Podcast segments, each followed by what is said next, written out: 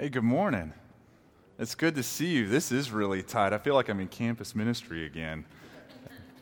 Um, hey, it's good to see you. It's been a month since I've been here. I've been in Johnson City. Um, as you guys probably already know, we've had a couple pastors come here. We've rotated and kind of round robined our, our preaching schedule this December as we did last December and even the year before that. It's something we like to do. And hopefully it introduced you a little bit more to the pastors in our other regional Acts 29 churches. Um, and I, they are really good. I mean, if you were here, I mean, it speaks for itself. They're very skilled leaders, have been very helpful in this church growing. Um, but I'll be honest, as cool as their churches are, as bohemian and big and talented, I, I do favor legacy. This is home, and you are my people, and I've really missed you. So I've looked forward to getting back here just to be with you and to see you. Um, turn in your Bibles, if you have it, to Luke 2. Luke 2. You guys have been going through a series on the songs of Christmas or the canticles. If you ever hear that weird word said by people, a canticle is a song that appears outside of the book of Psalms. So, what you've basically been looking at are the canticles that surround the birth of Jesus. So, you've heard uh, Mary's song, you've heard Zechariah's song, uh, Simeon's song. And today we're not going to listen to people sing, we're going to listen to angels sing. We're going to go over the angels song today. Um, hey, I don't know about you, and I, I know it's different depending on who I talk to. Some of you, you struggle with this time of year, and some of you, you, you don't. I, I don't like this week of the year very much. I'm not a big Christmas person. And it's not because I see this giant retail conspiracy, although I think there might be one. and it's not because I think there's deep pagan influences in the, in the holiday, although I probably see a few of those from time to time as well it's, it's just, I'm not big on celebrating a chunk of the gospel that we celebrate all the time anyway. So a part of me says, What's the big deal? I don't really even get what the big deal is. Let's just move on. Every day should be celebrating Christmas. I mean, we should celebrate Jesus being born every day. And, but my wife is really good to help me be a better missionary. She says, Yes. But when the whole culture is celebrating Christmas, isn't it good? Isn't it a missional thing for you to do? To jump in and show them Christ more clearly? And the answer is yes. So that's why I put up lights and I'm the decoration donkey, moving stuff from the shed to the house, putting stuff up wherever she tells me to put it up, you know, because she's right. But my favorite time of the year is not the week of Christmas, it's the week after Christmas. That last little breath of year before the new year dawns, between the 26th and the 31st. That is my favorite week of the year, by far, bar none. When most people are coming off of their Christmas bender and there's gift paper everywhere and people are searching for gift receipts and food and all of that, you will find me huddled away somewhere in some cave working on the next year's New Year's resolutions. I'm a big New Year's resolution honk. Between 15 to 24 resolutions a year is what I and I actually have an app for them that helps me track them and in the July I go back and I reassess them and refresh them so that they're a bit more realistic. I love resolutions. Now, in order to put a good resolution together, and I mean, I could write a book on this. I love it so much. I am just fascinated with progression and innovation. So these things are, are really intoxicating to me. But one of the things you have to do with a good New Year's resolution is you have to have a good assessment on where you've been. You just have to. You can't, you can't say, I'm going to read the whole Bible in a year twice this year if you can't even, or you have not been reading e- even up to five minutes a day. That's not very realistic. You have to kind of springboard off of where you've been.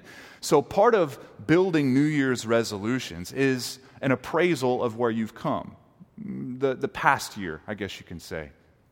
The thing about the holidays, maybe from Thanksgiving on, looking at our lives, looking at the year in review, Christmas almost acts a little bit like an air filter. An air filter being that it traps all the, all, the, all the particulate and the pollutants that are keeping your engine from running the way you want it to run, right? So you've been to the shop before, you've taken your car in for an oil change, right? We've all done it. We know inevitably that mechanic's coming with our air filter. It happens every time. We know it's going to happen. And we sit there and we convince ourselves we're not buying another air filter. I'm not doing it this time. I'm not doing it this time. I think I got an air filter last time I was here. I'm not going to let them bully me into another air filter. I don't care what they say. But then they come with that air filter, don't they? And they're always good to bring a new one to compare it to. So you can see a, a, bleach white, brand new air filter, and then yours, right, with glitter coming out of it, and hair bands, and all kinds of stuff, dead animals. and usually just say, go ahead and replace the air filter. Or I do anyway. Don't judge me. I just do, right?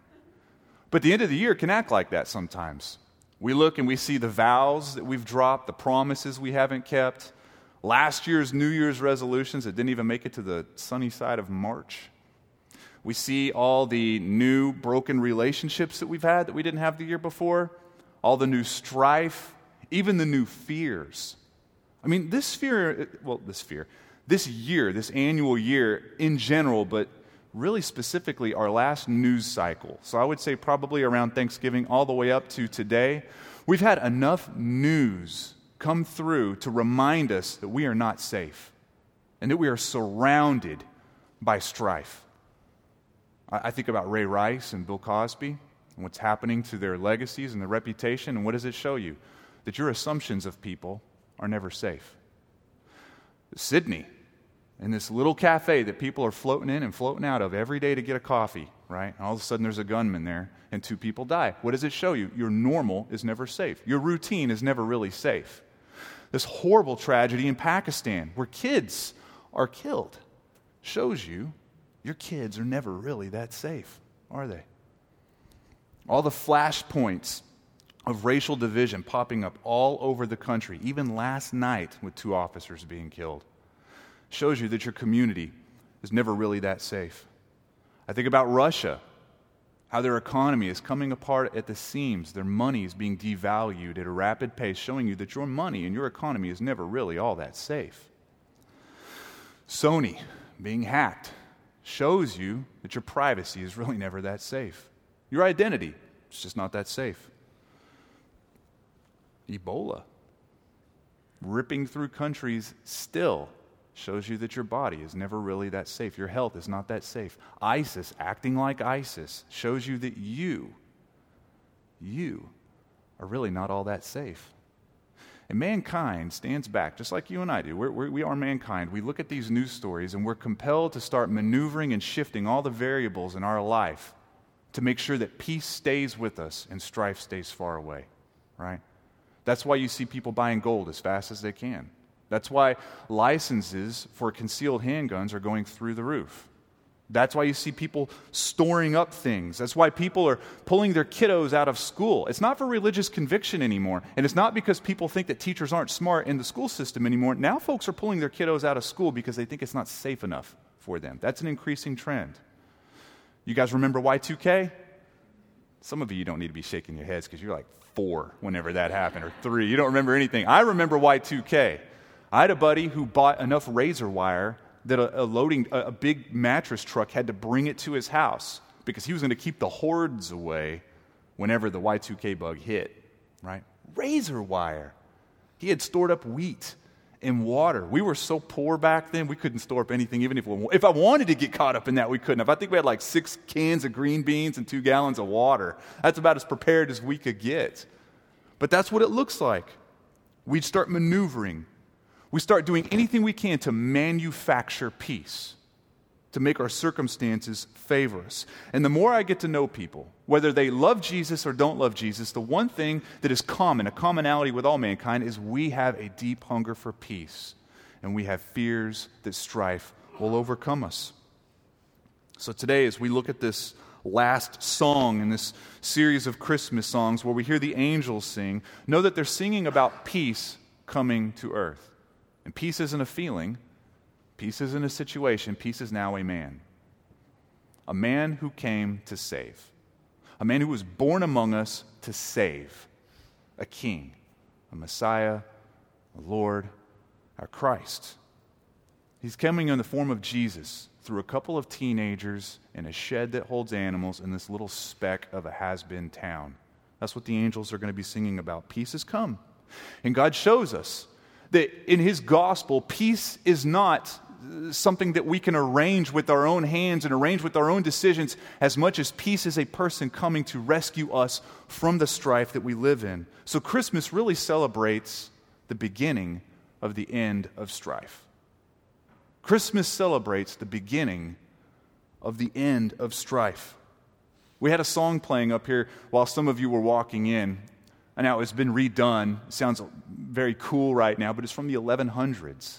The name of the song is The Strife is Over. It's got a couple lyrics that say, Victory of life is done and the song of triumph has begun. And I love that because when the baby comes out, Christ has come out of Mary and the baby screams. It's not just the scream of a baby, it's the cry of a king. It's the screaming of the song of triumph. The song has begun. And who is quick to follow in after the cry of the baby? The song of the angels. The angels flanking Bethlehem, the angels flanking the fields, joining this baby because of what this baby will do someday. Peace is not a person, or peace is a person. It's more than just a feeling. The angels know this. Something very beautiful. Gloria in Excelsis Deo was written from this passage and from this scene. Angels we have heard on high, the carol we sing every year, was written from this scene. Angels we have heard on high, sweetly singing over the plains, and the mountains in reply echoing their joyous strains. See, the fullness of time had come, and God pulled the trigger, so that now the gospel of God is displayed before mankind. And it all starts with this moment, this moment in a manger. I feel like this song that we're looking at today, that we're ending this series on, is super timely. Because I think everyone in here probably entered the room with strife in their life. And I don't know what your strife looked like, what the flavor is. Some of it, it's some of you, you struggle with God. Your strife is with God. Some of you, the strife is internal and it's with yourself. Some of you, it's strife with others. And I get this because I am you and I have strife. I've, I've watched where my strife is aimed the last few days. I've got struggles, I've got doubts. I was talking to my wife. I have doubts that I even have what it takes to lead a church like this towards a healthy direction, to be positive influence to the city, to bring the gospel to the lost of Knoxville. I have doubts. I struggle and I have strife just like you do, really believing that God is satisfied because Jesus was sufficient. Sometimes I just don't really believe that God is totally satisfied. So I try to please and I try to perform, and there's strife there. I have strife all over the place with relationships that are very close to me, my family, even, my marriage, even. I have strife with those who are far from me, those who don't love Jesus that I want to get to know. Strife in every direction. I struggle with having even strife with this city the city of Knoxville that Wes so rightly said we have come to love and to serve. You know, I struggle with the, the racial division. Listen, we're far from Ferguson, and at the same time, we're not very far from Ferguson, okay? Just sitting in the laundromat on Friday, hanging out with someone who is not white, and listening to them talk. And there's a piece of me that says, This guy's being dramatic. We're not in St. Louis. Calm down, pump the brakes. And then I realize, no, he's being serious these flashpoints you see all over the country. Friends, we're not special. This city's not special. We're, we're one bad decision away. We are, where the, wherever you are at on that spectrum of what you think happened or should have happened, listen, racial division is now a flashpoint here in our very own city. There's strife here, strife everywhere, strife in my own body. As I watch it falling apart from the seams, you know, as the days go on and as I get older and new aches and pains, and I'm not as spry as I used to be strife everywhere. We all have areas like this. Wanting peace, but only getting strife. And anytime we get peace, it doesn't stick around very long. It's like trying to nail jello to the wall. it just sticks around for a little bit and then it plops on the ground. And this is the way it's always been. When strife entered mankind, and many of you know this, it happened in the garden, right? Adam sins, strife starts being invested in every direction, in every department and then death quickly followed after. And whenever this happens, you can, you can literally see, you can watch it unfold how Adam and Eve had strife with God, with themselves, and with others. And, and we are no different. He had strife with God. That's why he was found in the bushes. Strife with God. Strife with self. He was ashamed, trying to cover himself, shifting blame everywhere. It's your fault, God. It's her fault, God. Then there was familial strife in the family. The very first murder was in the very first family. It was patricide, Cain killing Abel. everyone turning on themselves. Then there was strife with the earth itself. God saying, No longer will the earth throw its bounty up for you so easily. Now it's going to happen through blood and toil and sweat and pain and strife. It's going to be difficult. Even family dynamics are going to have strife. That's why God tells the woman there will be pain in childbirth. It's not just childbirth, the act of birthing a child, it's in child rearing. Parenting has pain and strife with it. It doesn't come easily. Just as the land doesn't yield up its bounty for the man, the, the family doesn't yield itself up all that easily for the mother and the father either. Strife everywhere. But we have this peculiar little verse in Genesis 3. Uh, is this on there, Genesis 3? Don't, don't turn in your Bible. We're going to put up there really quick. He drove out, God being He, God drove out the man, and at the east of the Garden of Eden, He placed a cherubim and a flaming sword that turned every way to guard the way to the tree of life. All right? How crazy is this? I don't even know what that looked like. Flaming sword like that looks like, but God was guarding re entrance back into the garden. Now, this is a gospel picture right here. All right? It's a nuance or an echo of the gospel. Because what Christ effectively did for us as the second Adam, not an Adam created from the dust of the earth, but the second Adam created by the breath of God and the Holy Spirit. Whenever you see this second Adam, metaphorically, he's stepping back into the garden. He's stepping into that cherubim sword, allowing us to re enter the garden of God that we can partake of the tree of life. That's what we see here. So when you read that, just know this is God tipping his hand and letting us get a future shot at what the gospel will look like for us because Jesus paid the price for the strife we created. And Christmas celebrates this, celebrates peace deleting strife. Peace has come and peace is a king. And this is what the angels are going to sing in this text. So let's look in Luke 2, and we're going to skip to verse 8 um, because I think that's probably where it sets it up the song the, the fastest for us. In verse 8, this is what the Bible tells us, very helpful. And in the same region, there were shepherds out in the field, keeping watch over their flock by night. Okay, we're going to pause there because this text is introducing a character. It's the shepherds, right? Now, the shepherds are the bottom of the social heap. And because it's cold outside, whenever the temperatures got aggressive, like that, that they would stay overnight out there with their sheep. They didn't always do that, but, but they would do it when the weather would get cold. Okay? Now, most scholars believe that these shepherds, most, and I don't see any reason to disagree with this unless someone can prove it otherwise. These shepherds most likely watched over and nurtured the sheep that in a few months later would be used as the Passover lambs in the sacrifice. Right? So get your mind around that for a minute. These shepherds who are guarding, nurturing, and feeding what might be a Passover lamb in a sacrifice are about to behold with their own eyes the true Passover lamb, the very last sacrifice, the true spotless sacrifice, the shepherd of all shepherds. That's what's going on right here. And we do have a little bit in common with these guys. Even if you've never been to a petting zoo or touched a sheep, most of you haven't even touched a sheep, right? And you're thinking, what do I have in common?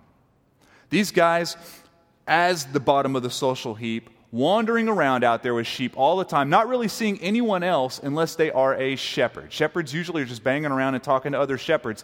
They were usually known to be the last to get news, right? So Brad Pitt and Angelina Jolie just broke up. They don't know for two weeks, right? That's like dropped off the news cycle and they're just now hearing about it. Why? Because no one's out there but shepherds. And shepherds aren't hearing anything, right? That's why it's beautiful that whenever God evangelizes mankind through the angelic realm, it's happening to those who don't even get good news. I love this because here we are, like the shepherds, roaming around, clueless, isolated, not deserving of good news at all, walking around waiting for good news to change our lives. We are shepherds, basically, on a planet of shepherds, right? So let's look. Verse 9. Verse 9 says, And an angel of the Lord appeared to them, and the glory of the Lord shone around them, and they were filled with great fear. And the angel said to them, Fear not, for behold, I bring you good news of great joy that will be for all the people. For unto you is born this day in the city of David a Savior, who is Christ the Lord. This is, that's an important verse. I'm going to read that one again. Verse 11 For unto you is born this day in the city of David a Savior who is Christ the Lord. And this will be a sign for you, and you will find a baby wrapped in swaddling cloths and lying in a manger. What I like about this passage is the angel who is speaking, and we don't know who it is. We don't know if it's Gabriel or not, because it's not stated. This angel is bookmarking this moment. In this city, on this day, under this bloodline, this is happening. Why? Because this is the answer to a whole lot of prophecy, a whole lot of anticipation. I mean, this is the fullness of time. God decided 400 years of silence. And God speaks to mankind not through spoken word as much as through the word of God Himself coming and making an appearance. So the angels are saying, This day, this city, according to this bloodline. The Bible is written to satisfy investigators. That's what I like about this. The Magi, the, the, the, wise men, went to investigate whether their signs and prophecies were true regarding a new king over the Jews. Even these guys, you'll find out later on, they bolted to go see if what? If what this angel said is true. The Bible can stand up on its own two legs before investigators and skeptics. Know that. As you talk to investigators and in, to skeptics, even in this city, know that the Bible stands up on its own two legs and can carry its own weight. It's, it's made for that to a certain extent. It, it was for me. I mean, it, it, was for me for certain. One, here's a good example of what I'm talking about. Um, in Micah 5 2. Do we have that? Great. I put it all in there, but I can't remember what I put in there and what I didn't. Micah 5 2. This is one of the things that led me to Christianity. This is one of the things that led me to Jesus. This passage right here. It's a random passage, but it was it. Micah 5 2. God is prophesying through the prophet of Micah to a city.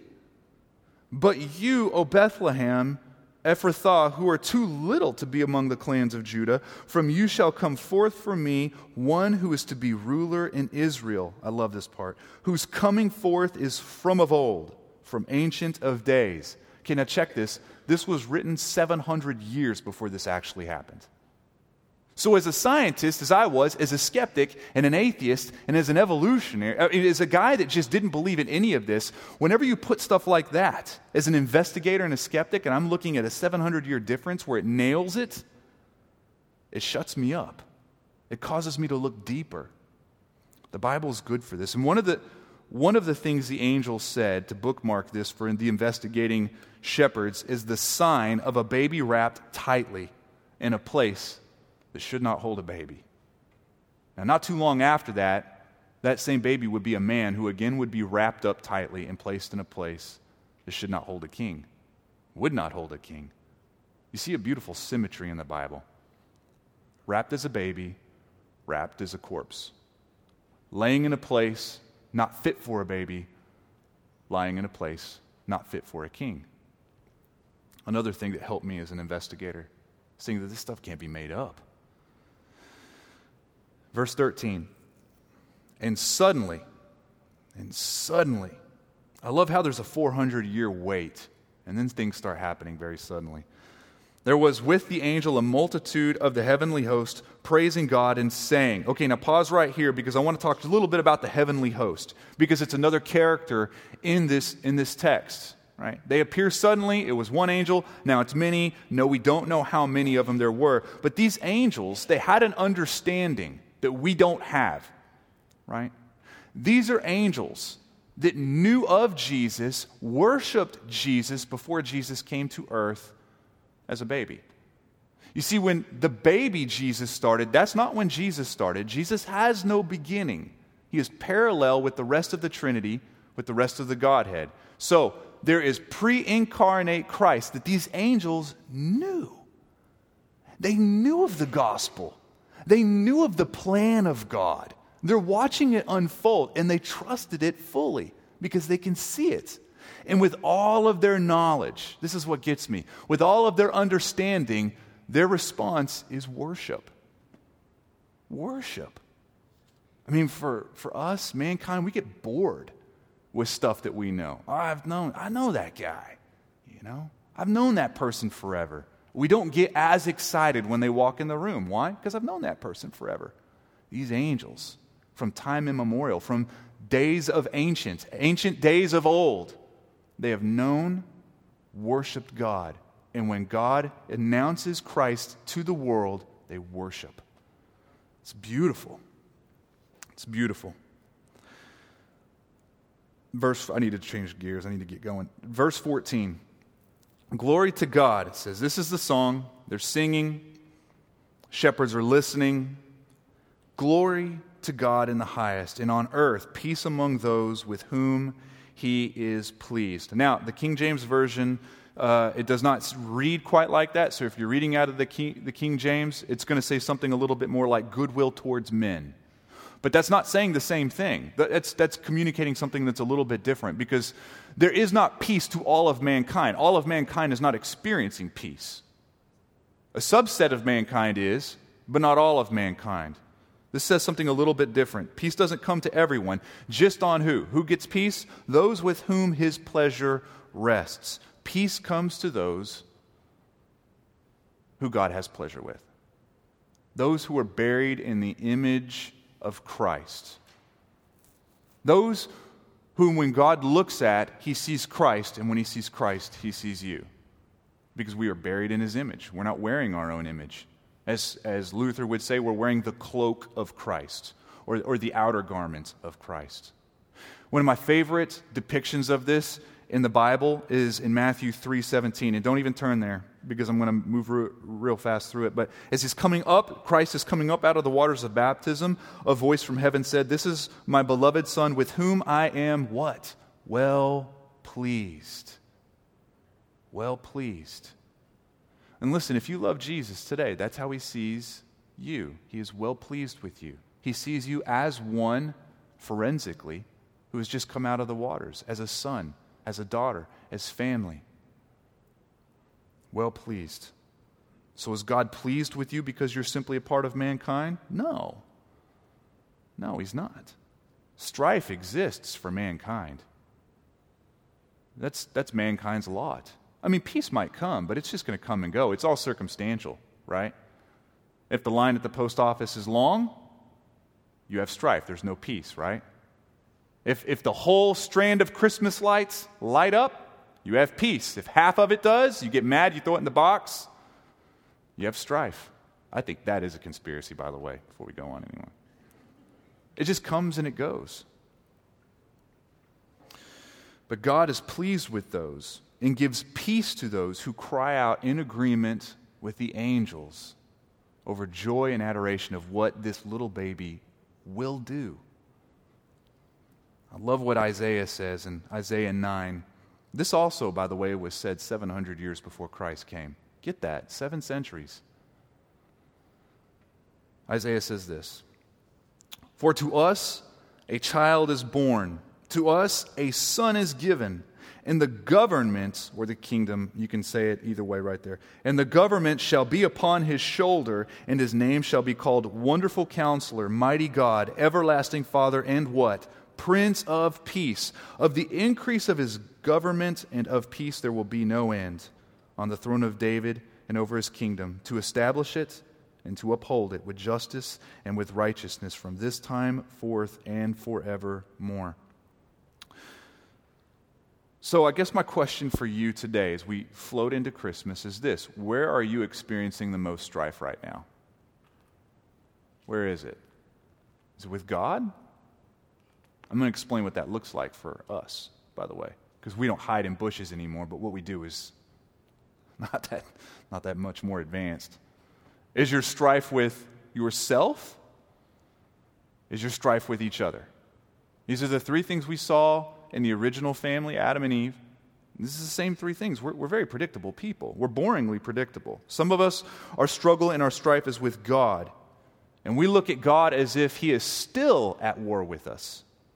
Still at war. Still upset. Still throwing rocks at us. Still angry. Still all about justice. Now, listen, if you are far from Christ, I, I hate to say this, this is still true for you. You are still at war. Your sins declared war on God. You threw the first rock. You shot the first bullet. There is strife. And it won't, I mean, Christ is the only olive branch. He is the only one who has met the terms of peace in a time of war. So there is still strife. But I think it's possible for Christians to still feel like they're at strife with God still. Like they're trying to make an enemy power happy with them. And it's really hard to enjoy God when you're still trying to get him to put the gun down. It's hard to really enjoy God when you think he is out to get you and there is strife. And I think that's the way it is for a lot of people. Maybe you are living as if this relationship with you that you have with God is just really, in fact, a fragile truce. That at any moment, the truce can be broken and bullets are going to start flying again, bombs are going to start dropping again at any moment. So every word is measured, every deed is analyzed, and it is exhausting because you have strife with God. And I think, especially in the South, I bump into people that think that living that way is actually a noble thing. It sounds odd, but hear me out. Noble, because you're a martyr. Yeah, I know I'm not close with God, but it's because I've got work to do.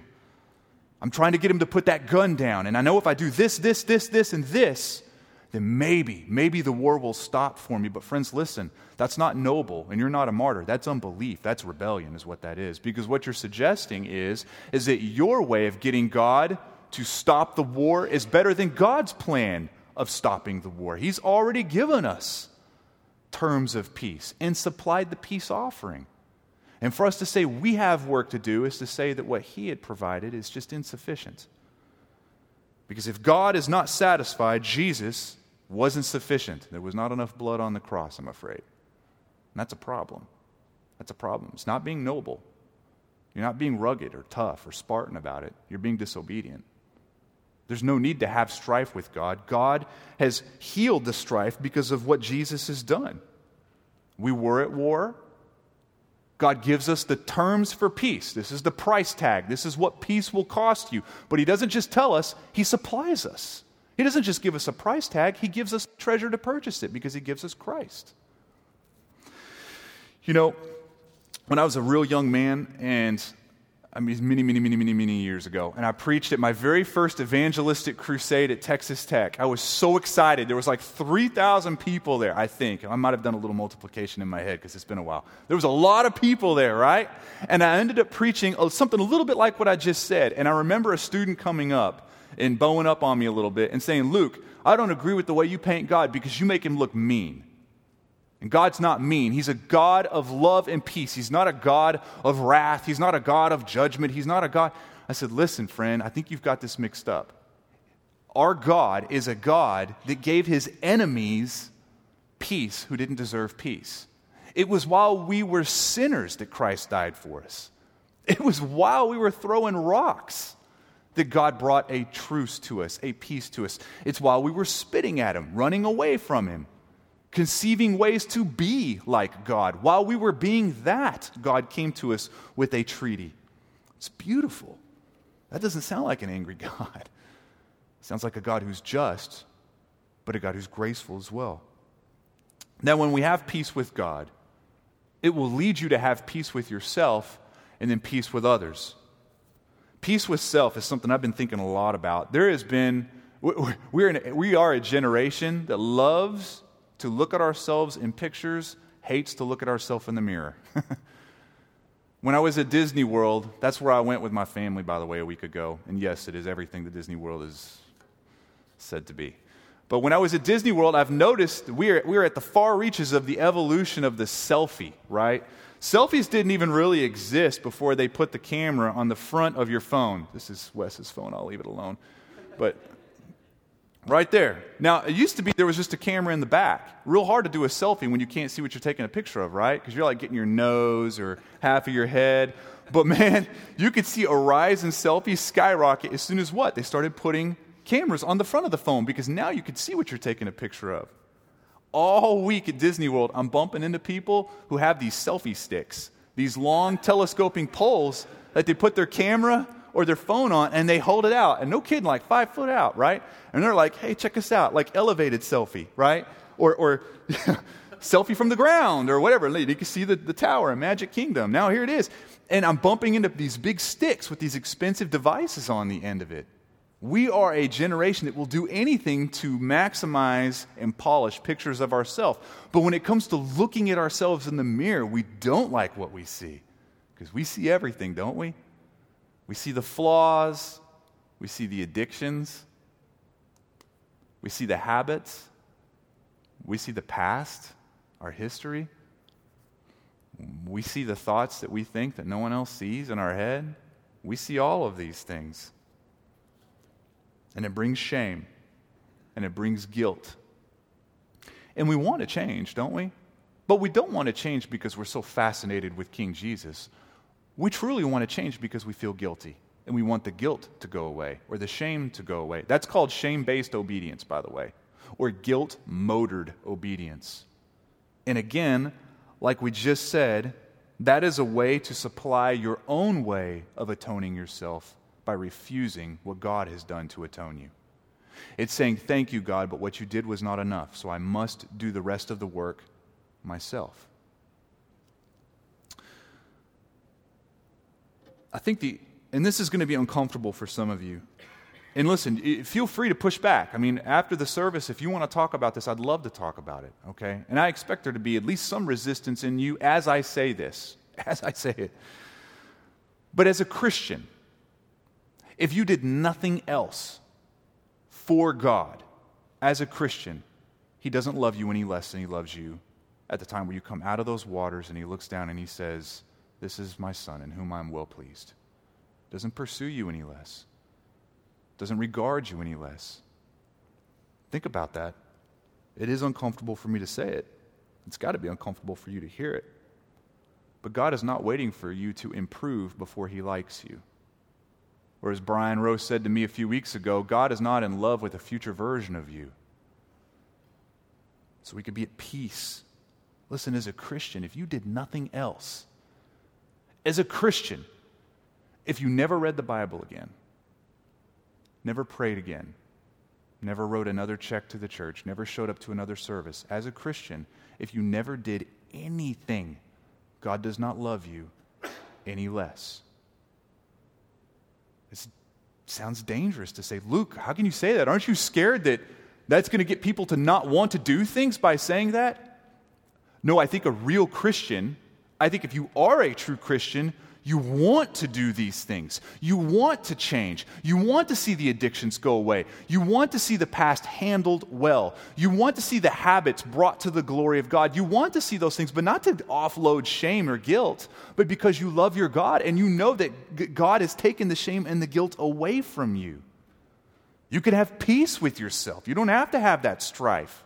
Not because you're performing well, but because Jesus performed perfectly where you could not. And some of us, we, all of us, we don't just have strife with God and strife with self. It's very easy to have strife with each other. Right? I love the way Paul says it in Romans. He says, if possible, so far as it depends on you, live peaceably with others. Only if it's, po- hey, if it's possible, if it depends on you, if the ball's in your court, if you have any power, live peaceably with others.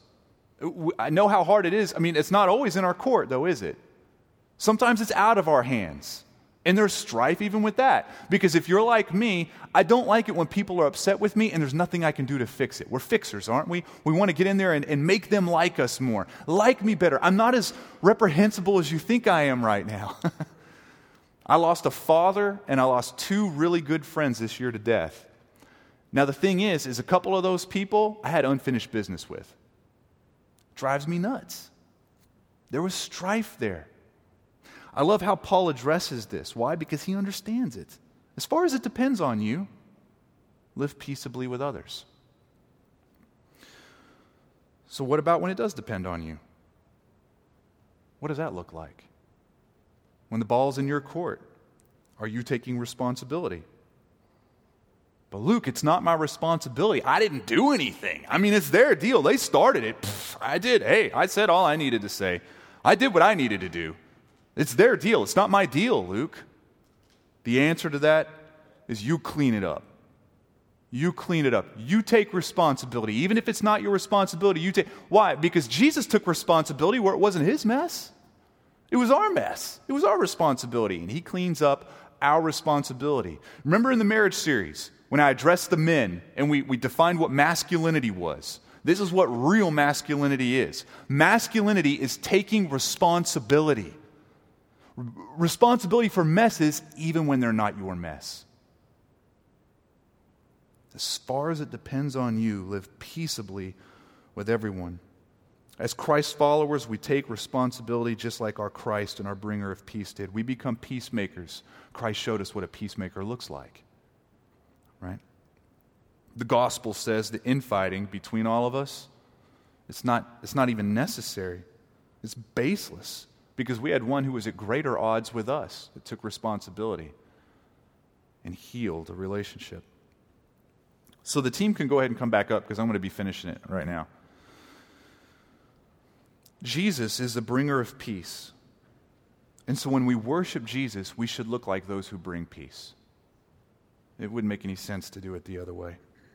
So as we enter communion today, and that's what we're about to do. So, as Wes explained um, before this started, we're about to have more music.